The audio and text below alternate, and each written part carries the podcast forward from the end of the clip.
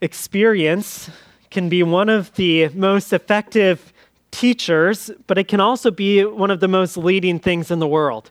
For, for instance, you might expect a certain number of songs before you come up to preach, and then you walk up, but your experience has misled you, um, as we saw today. But I think we can observe this phenomenon of experience being one of the most leading, most misleading things through what's called classical conditioning.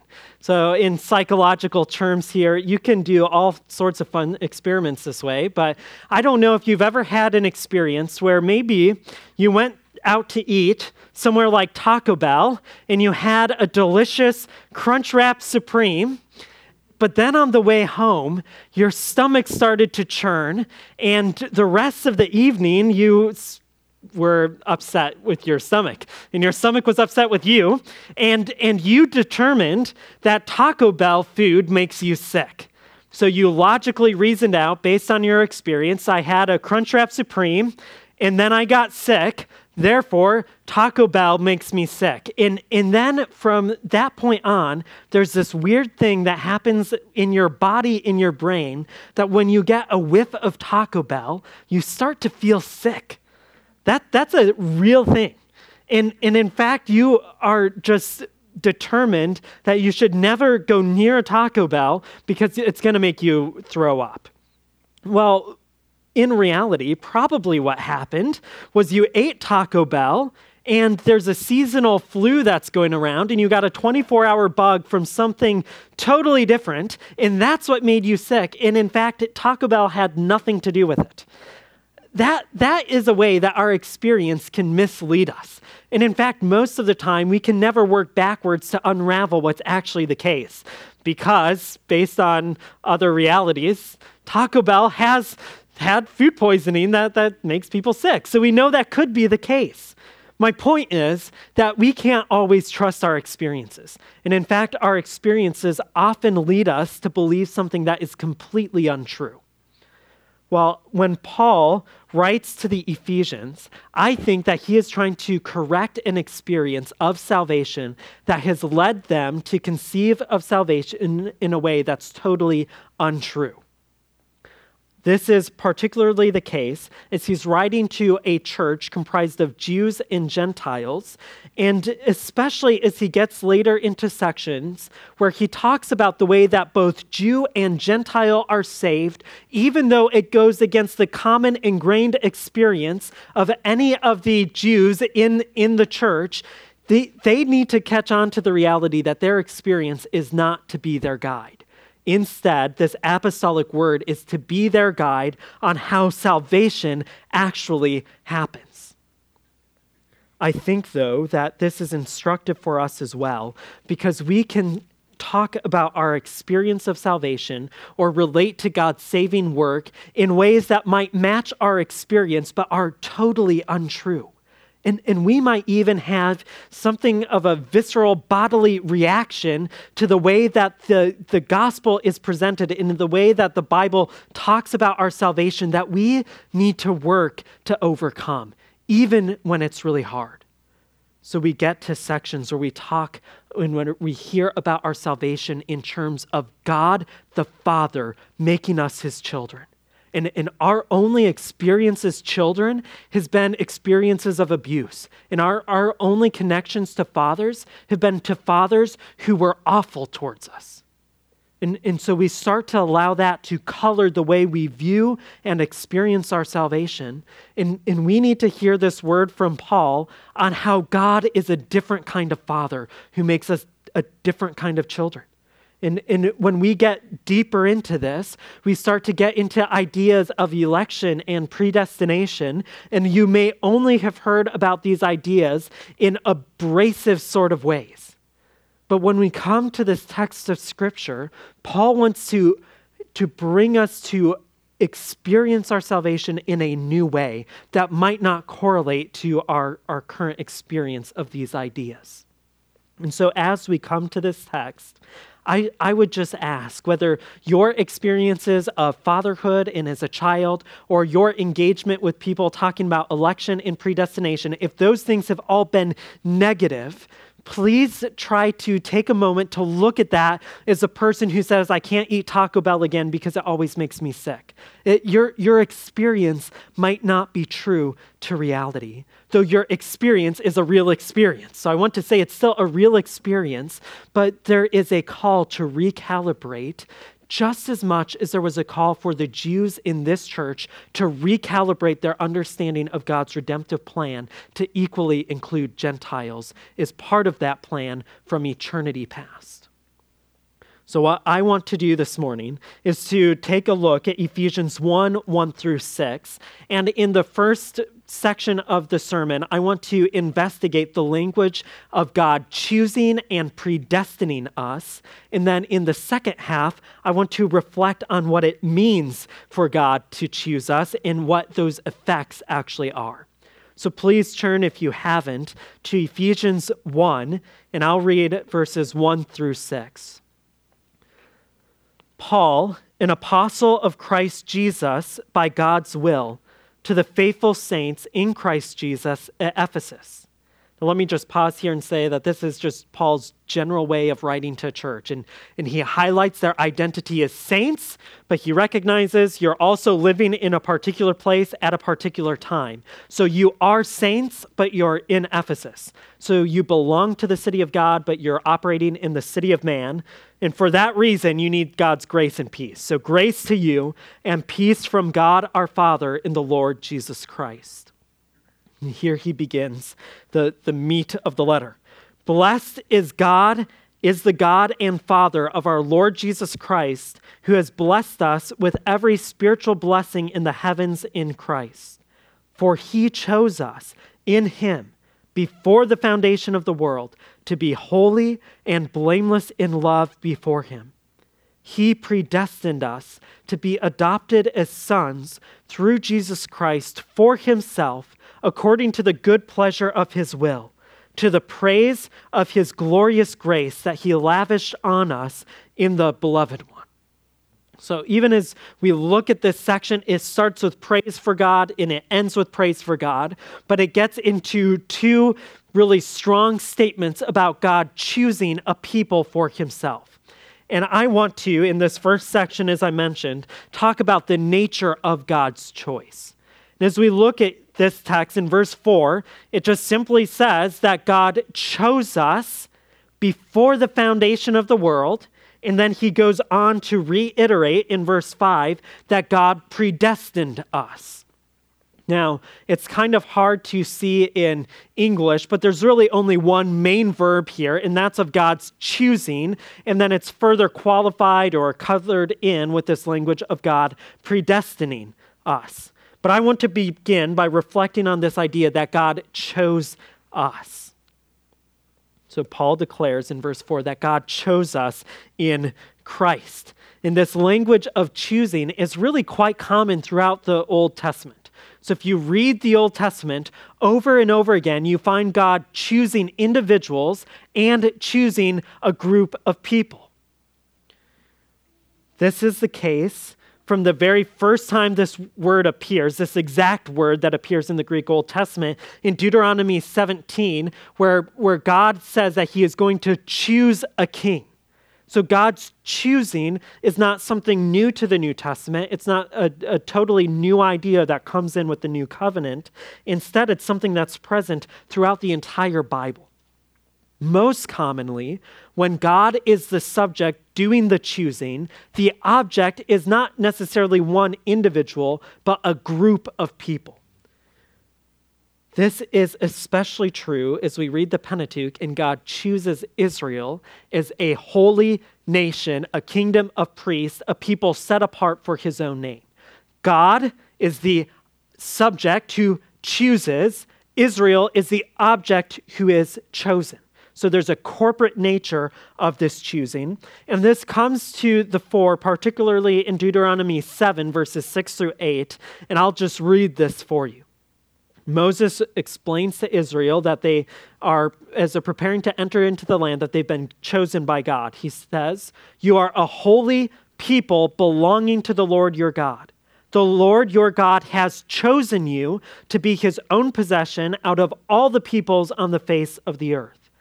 The Lord has had his heart set on you and chose you, not because you were more numerous than all peoples, for you were the fewest of all people, but because the Lord loved you and kept the oath he swore to your fathers, he brought you out with a strong hand and redeemed you from the place of slavery, from the power of Pharaoh, king of Egypt. I, I want to suggest that what Paul talks about in choosing a people and predestining them is drawn directly from this text of Scripture and texts like it. I think Paul is trying to say the choosing of God's people, the church, is parallel with the choosing of God's people, Israel. And in fact, it's not just parallel, but it's a heightening of that choosing, but it's in continuity with it.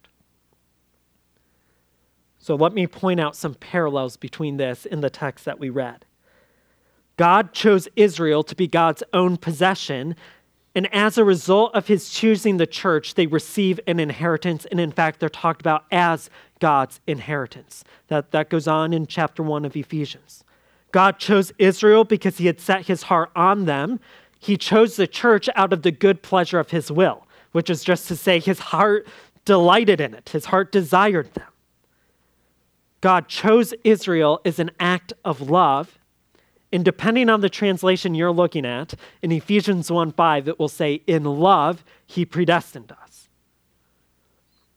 God chose Israel, and that choosing brought about their redemption from Egypt. God choosing the church brings about their redemption through the blood of Christ. Uh, we see that Ephesians 1 7. God chose Israel with the intent of creating a kingdom of priests in a holy nation. God chose the church that she might be holy and blameless. And in fact, Christ works to present her without spot or wrinkle or anything like that, but holy and blameless. That's what he says in Ephesians 5. When God chose Israel, he also chose, using that same language, specific places where his presence would dwell with them and where they could worship. Well, in Ephesians, we find that God chose a people who are built up as a dwelling place for God. So, whatever we say about predestination and election and choosing, I think we need to ground it in connection to God's choosing of Israel. So, I'm not denying the systematic theology treatment of election that talks about the choosing of God's people as individuals, where we say that God predestined a certain individual from before the foundation of the earth to make them a Christian. I'm not denying that, but I want to suggest that Paul is trying to lean into the corporate election, that is, the group election of Christians in continuity with the group election of Israel. Why is this important, you might ask? It's, it's important because we need to hear this letter as the church at Ephesus and the surrounding churches heard this letter. There's a reason Paul goes on in the rest of the letter to talk about the new humanity that's being created out of the old humanity, Jews, and the non humanity, Gentiles, who come together as one new man.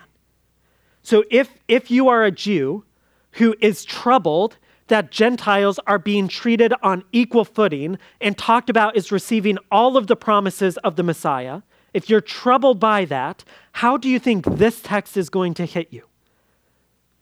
The, in, in the Second Temple literature, and whenever I talk about Second Temple literature, I'm talking about Jewish writings that span from 586 BC all the way to 70 AD. So it's just a common religious writing of Jews post exile until the destruction of the temple. It's very common in the Second Temple literature for Jews to talk about themselves as being chosen by God before the creation of the world.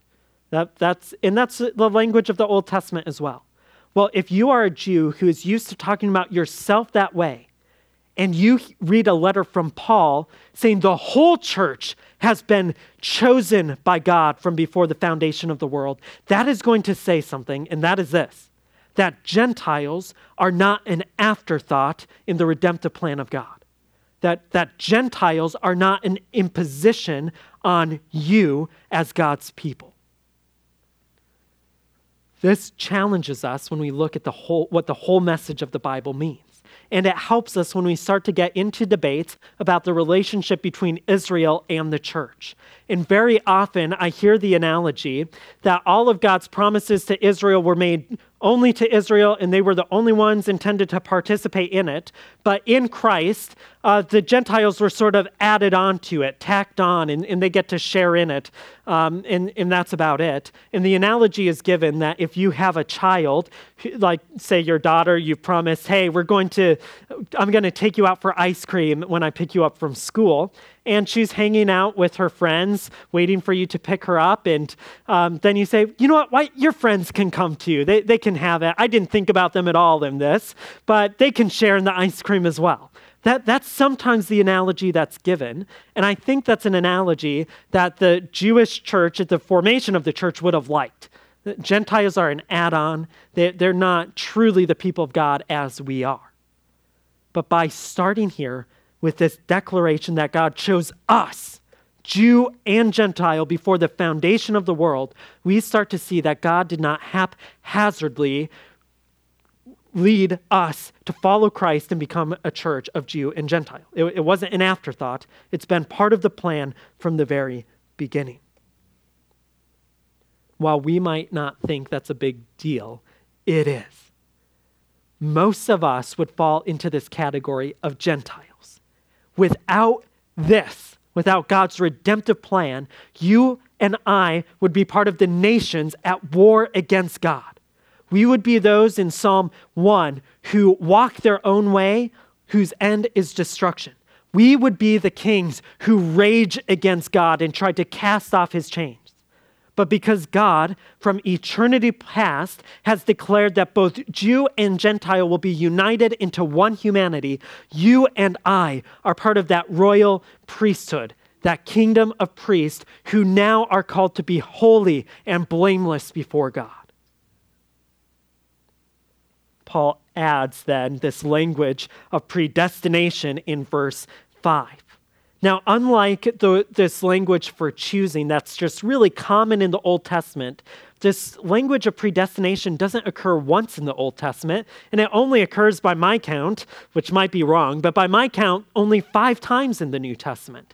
This is sort of an, a hard word to know what it means because the, the fewer occurrences, the, the less data we have to talk about what it means.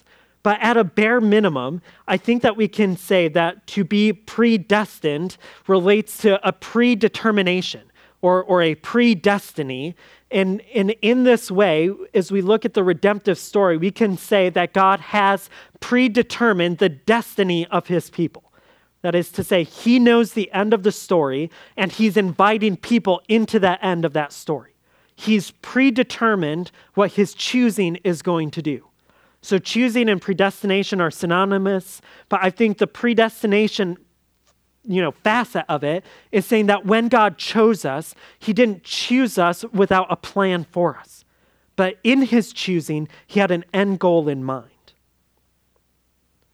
In that way, we shouldn't envision God is something like a cold hearted, shadowy, mysterious figure who is writing the destiny of individuals in a way that's capricious or evil or something like that. In his choosing, he did it with a good plan in mind, with a good predetermined end of that choosing. We'll get into this more down the road, but we need to understand that when we are told that God chose us before the foundation of the world and that he predestined us to a certain end, if that hits us is, is unacceptable, that it's unfair to God for God to do this, or it's not right for God to do this. I, I think we're helped first by connecting the New Testament language of choosing to the Old Testament language of choosing. While we certainly might have some troubles as we read about Israel being chosen out from all the other nations, it at least gives us a framework of God's choosing where it's not something new on the scene that has no precedent. And if we steep ourselves in the Old Testament, we see that even where God chose Israel from the other nations, there were always pathways for people from the other nations to tie into that choosing. If we can hear God's choosing in that way, we shouldn't have a visceral response to it. And while it is probably true that every one of us has run into what would be labeled a cage stage Calvinist who, who sort of is angry in their happiness about God choosing people, we shouldn't let that color the way we hear choosing. Instead, we should hear it in light of the Old Testament language of choosing. But second, as we consider this language of choosing, we, we come to understand that if Israel never would have chosen God, and there was nothing about Israel that would make God choose them, the same is probably true of us. And so instead of reacting allergically to the idea that God, from before the foundation of the world, chose a people for himself, we should respond in praise because a people by themselves would never choose God. They would never want God. Left to our own ends, if we, if we have a realistic view of our sinfulness and of humanity, people don't want God. They want to dethrone God. So the mystery is not that God chose a people for his name and didn't choose everybody for his name. The mystery is that he chose anyone for his name. And, and the mystery to me is that when he made a new humanity, he did it with already created people. He didn't wipe out the human population and, and form another man from the dust of the ground. That's the mystery. The, the mystery is that he takes already existing people and makes a, makes a new humanity from them. As we consider this language of God's choosing, we then need to move on to consider the basis of God's choice. Or why does God choose the way he does, and how can his choice have any actual effect? Paul does this by framing God's predestining choice in terms of Jesus Christ and God's own will. So, first, Jesus Christ. Paul connects God's choosing to the blessings in heavens in Christ. So look at verse 2. God has blessed us with every spiritual blessing in the heavens in Christ Jesus, for he chose us in him. So, whatever it might mean to be blessed with every spiritual blessings in the heavens, that can't be disconnected from God's choosing. And, and I think there's more to the spiritual blessings in heaven than being chosen by God, but there's nothing less than that. And that's what brings us into the heavenly realms, such that we can say that our lives are hid with Christ in God in the heavenlies. So Jesus and his blessing is connected to this, but it also seems to me that God's choosing of us is only effective because of the work of Jesus Christ in verse 6, he, he comments that we were predestined to the praise of his glorious grace that he lavished on us in the beloved one. The beloved one is Jesus. So our choosing is a gracious, glorious thing because of Jesus, because we've been lavished with grace in the beloved one. Now, he'll later on, and we'll examine this next week, point out that it's through the blood of Christ that this works. So God choosing a people for himself only actually comes to fruition. It only is born out because Jesus died for us to make a new humanity. And, and it only comes to fruition because Jesus is that true Adam. So, so, where a new humanity is needed, Jesus is that humanity, and we are talked about in terms of his body. So, when God chooses us, we're chosen and connected with the new humanity that's in Jesus Christ. I think, though, the thing that troubles most people when they hear about the election of God and the choosing of God for, for himself, the objection is raised does that violate human freedom? I, I think that's a fine objection to have. I, I don't think that's a wrong objection, and there are many ways that we could talk about it, but I, I think, though, as much as we need to talk about it, when we arrive at a text that talks about God's choosing and doesn't care to comment on man's choosing, we don't need to be distracted by man's choosing. There are plenty of other texts that talk about man choosing God. And in those texts, I think we need to lean into the reality that we face a choice of accepting or rejecting God, and we must make that choice. But here, interestingly, the emphasis is on God's will, and human will is not mentioned once. In fact, when he says that God chose and predestined us, he did it according to the good pleasure of his will. And here we need to talk about the free will of God, where God is free to do what he wants. And he does it with joy and gladness. And for us to become distracted by talking about human will here, I think is to miss the point. The point is that there is no other thing that Paul can point to as to why God would choose a people for himself. There's nothing except that God wanted to. It brought him pleasure and glory, and it's good. So, how, whatever we might say about God's choosing, we just have to say there's nothing else that we can identify that would make God want us, other than that He wants to. And that's a mystery we should be happy with, and that should result in praising God's glorious grace.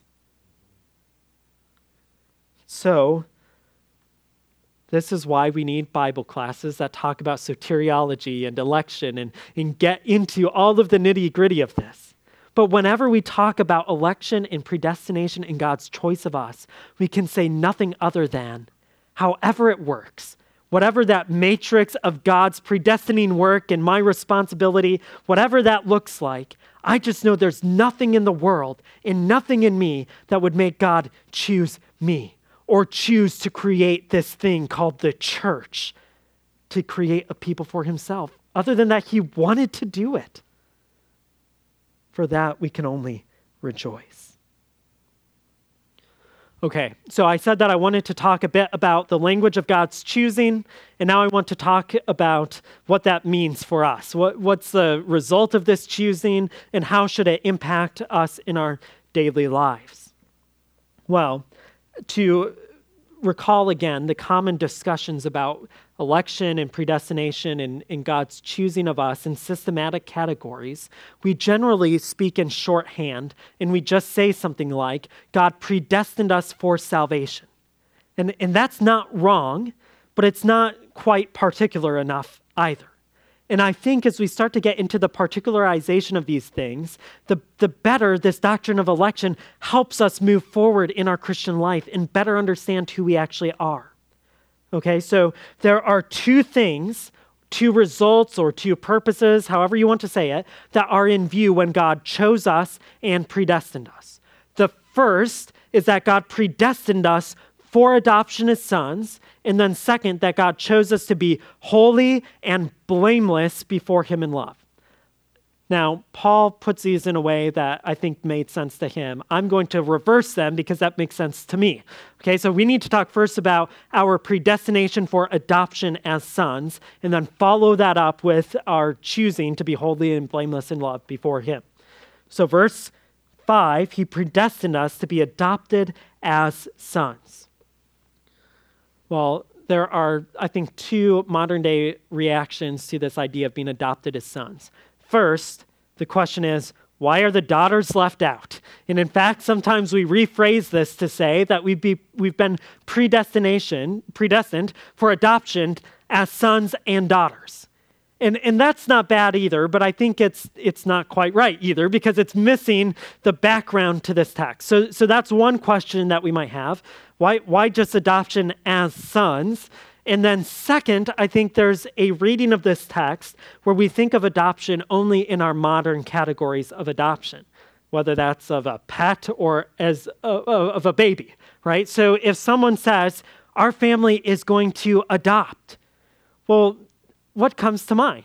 Well, what comes to mind is like a newly born baby or a two year old or, or maybe even an embryo adoption. And, and so it's this adoption that, in, in, I think, where people are saying, man, I, I would like to have a child that I can adopt of a different ethnicity. Or, or even in these embryo adoptions, you can look through the charts and you see the parents and you look at the genetic code. You know what you're getting in part.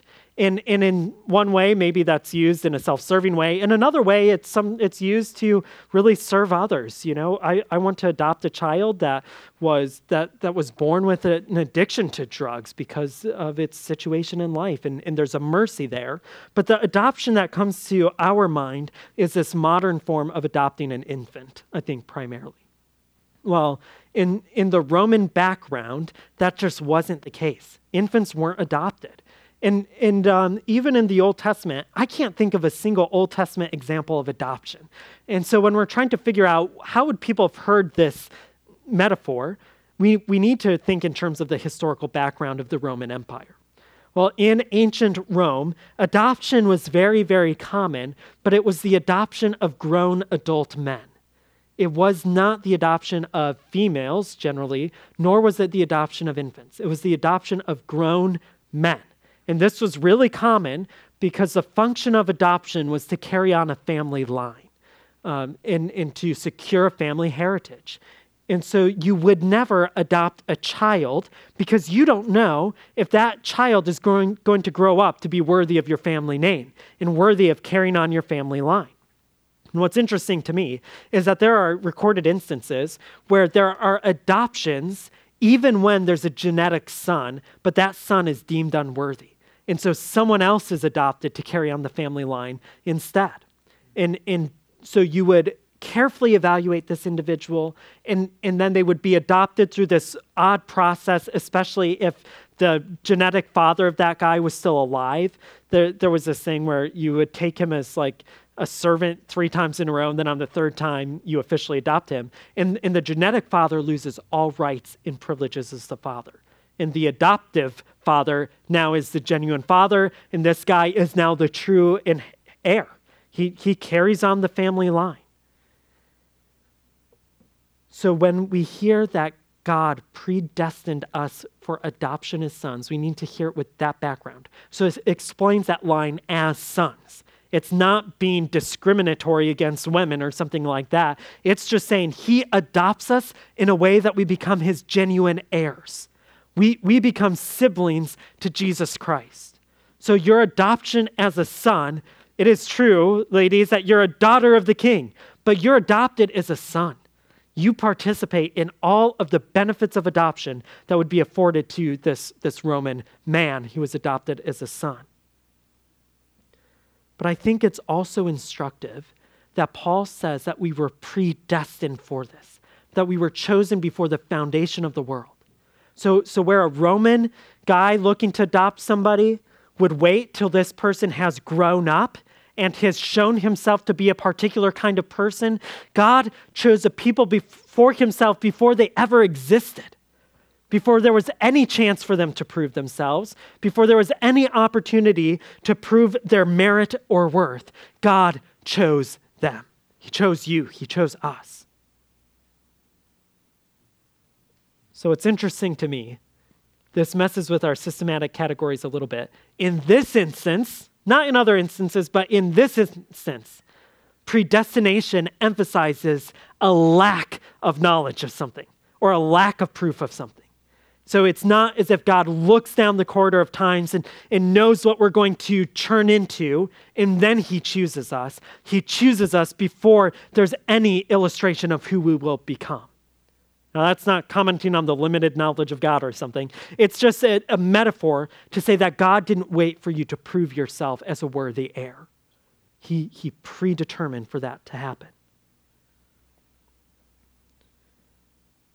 In response to that picture, I think we need to just clearly say that God has the credit for your identity as a son uh, or daughter of God. You have no, you have no claim on that. Paul will make that really clear in Ephesians 2 8 and 9, but this picture says it all. You have no claim on it. And if that's true for you, that's true for anyone else who is invited into the gospel of God. So there's not a single person who needs to show themselves worthy to be adopted by God.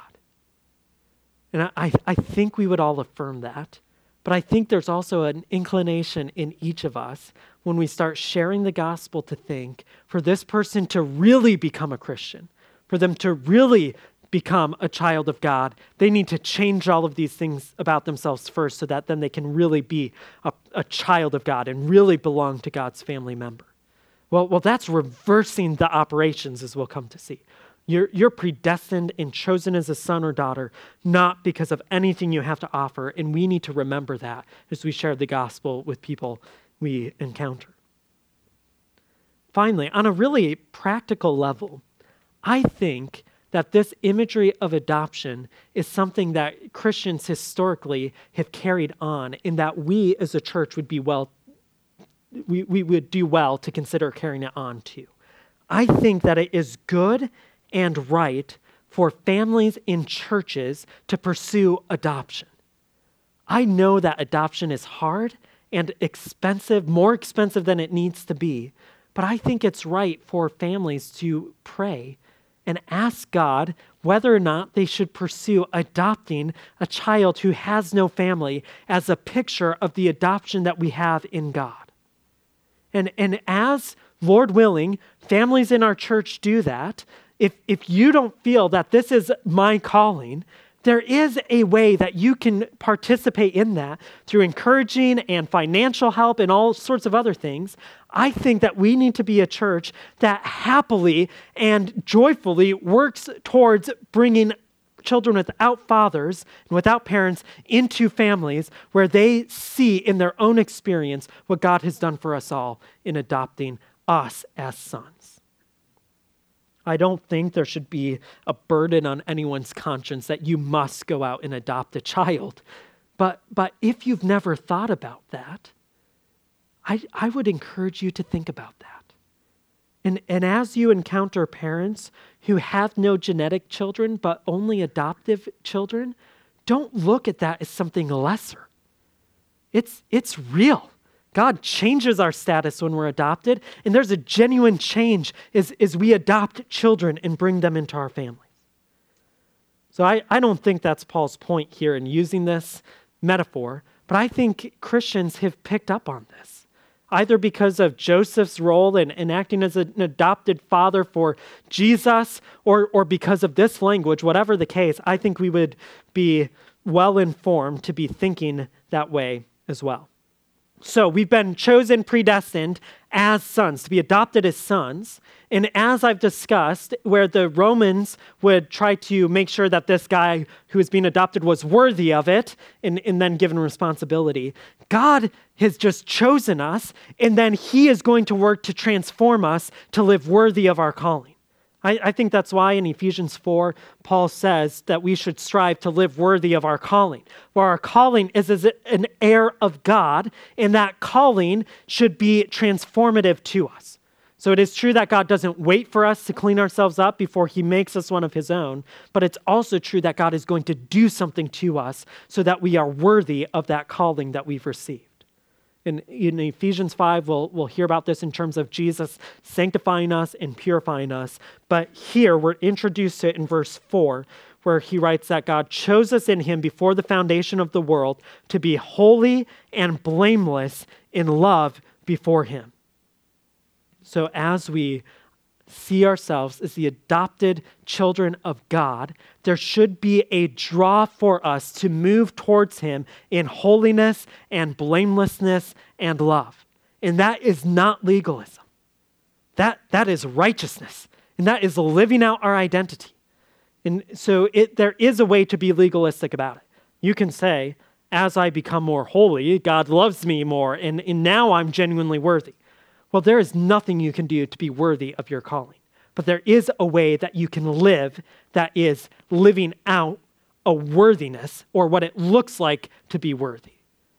It, it's a demonstration of the worthiness that is in Jesus Christ. That's why there's language in Ephesians of imitating God and, and being like Christ. It's not because living worthy of our calling makes us somehow be in a position where we've earned it. No, it's just saying we're reflecting the only one who truly is worthy.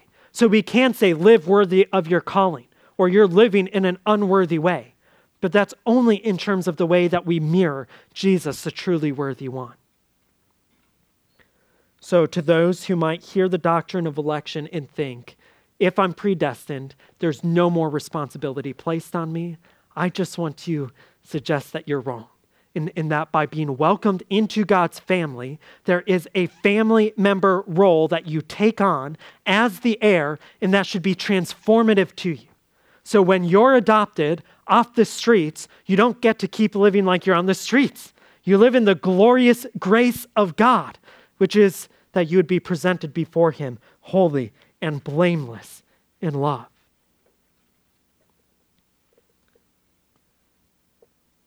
The result of this choosing, of this calling, then, is that we should be praising God. Okay, so, so we've reflected on what God has done in choosing, what that does to us, but, but what's the ongoing response we should have? Well, our ongoing response should be to bless God and to praise his glorious grace. So he starts it out in verse 3 Blessed is the God and Father of our Lord Jesus Christ. Well, that word blessed is God, it just means praised is God or bless the Lord for this. Praise him. Praise his glorious grace. That's the mode of being that we ought to have as we respond to this information of God's electing grace to us. It should not be a visceral reaction. It should not be confusion or, or troublesome, troubling, being troubled about our will and God's will. It should be praising God's glorious grace. Once again, I, I know that this doctrine can be troubling to some because it's talked about sometimes in systematic theology in, as if it happened in a laboratory or something like that. But I want to give you one thing to hold on to if that's you. And it may not be you, but if that's you, where, where this doctrine of election is troubling, I want to give you one thing to hold on to that, that might carry you through t- to praise God for it.